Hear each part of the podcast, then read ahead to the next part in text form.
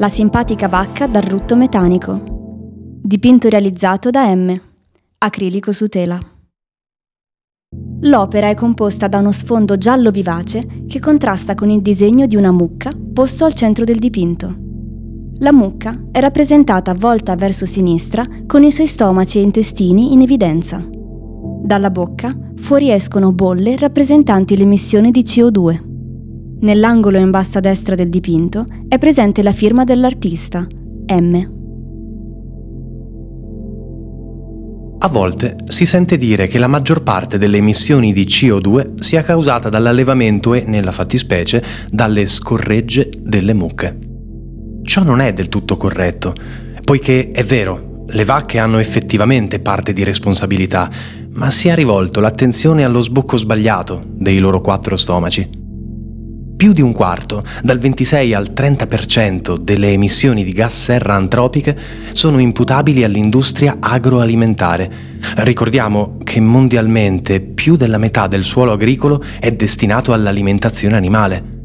Della fetta derivante dall'allevamento effettivo di carne, il 39%, dati FAO, Food and Agriculture Organization of the United Nations, sono dovute ai rutti dei ruminanti.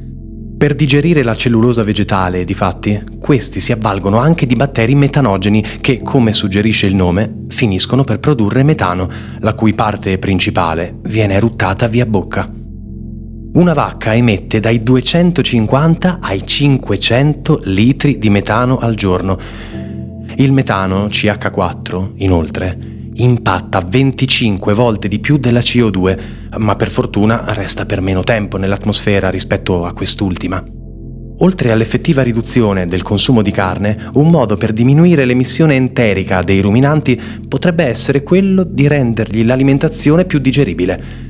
Ed è ciò che cerca di fare la zootecnia di precisione, PLF, Precision Livestock Farming, studiando diete a diversa fermentescibilità e a maggior degradabilità.